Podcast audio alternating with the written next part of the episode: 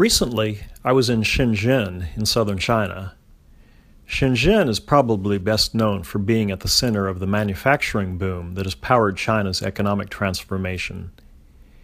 In the middle of Shenzhen's downtown business district, the city has a large, lushly green park surrounded by a number of gleaming new buildings.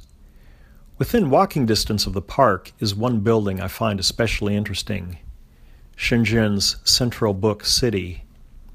Described as the largest bookstore in the world, Central Book City claims to have in stock more than 3 million books. On the Wednesday afternoon I visited, the store was packed with people. In a city where everyone seems to be an avid smartphone user, I find it inspiring that people in Shenzhen and in other cities in China are doing a variety of things to encourage people of all ages to read traditional physical books. Hello, I'm Tom Fraser, and this is episode number 11 of my podcast.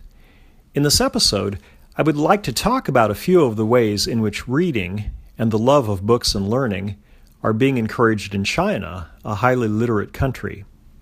As some of you know, I like to encourage policymakers, philanthropists, entrepreneurs, clients, and others to think creatively as well as practically about what can be done to address important business and social issues. Today, I highlight a few noteworthy things being done in China to encourage reading and book culture. Shenzhen's Central Book City is unlike any bookstore I have ever seen.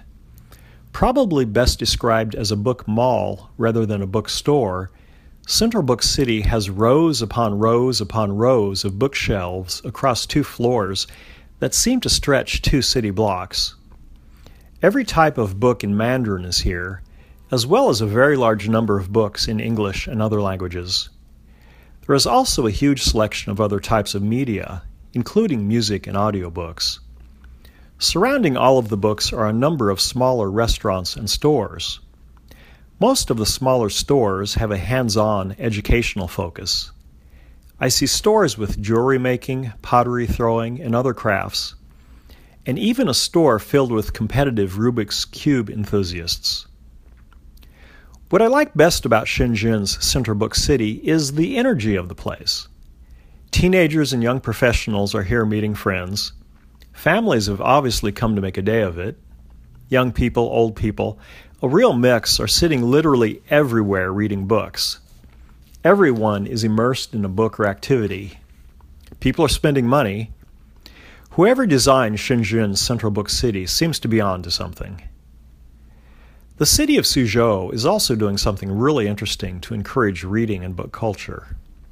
Suzhou, a beautiful city known for its traditional gardens and malls, a half hour's train ride west of Shanghai, recently announced what it calls its 10 minute campaign.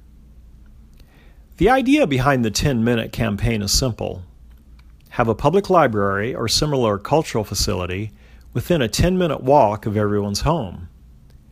To make the process of getting books even more convenient, the city is developing online tools to help people select books.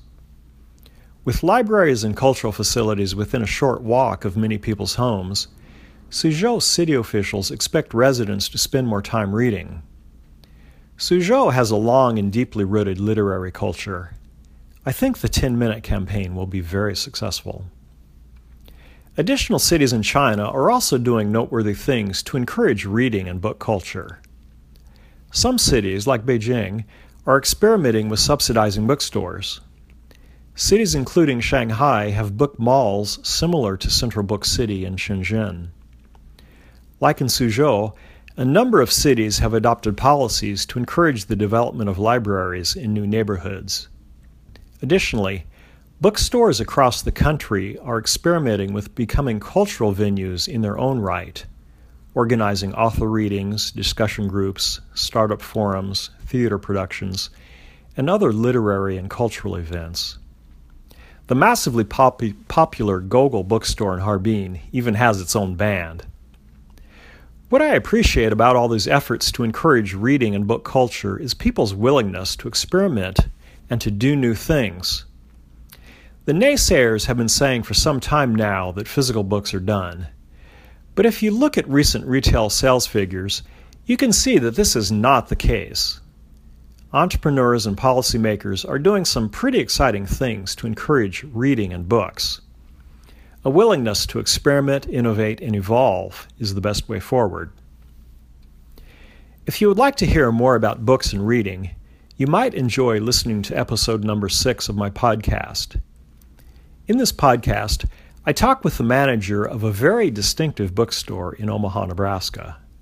My podcasts, as well as a selection of my newsletters and a description of my book, are available at my website, www.tlfraser.com. Thank you.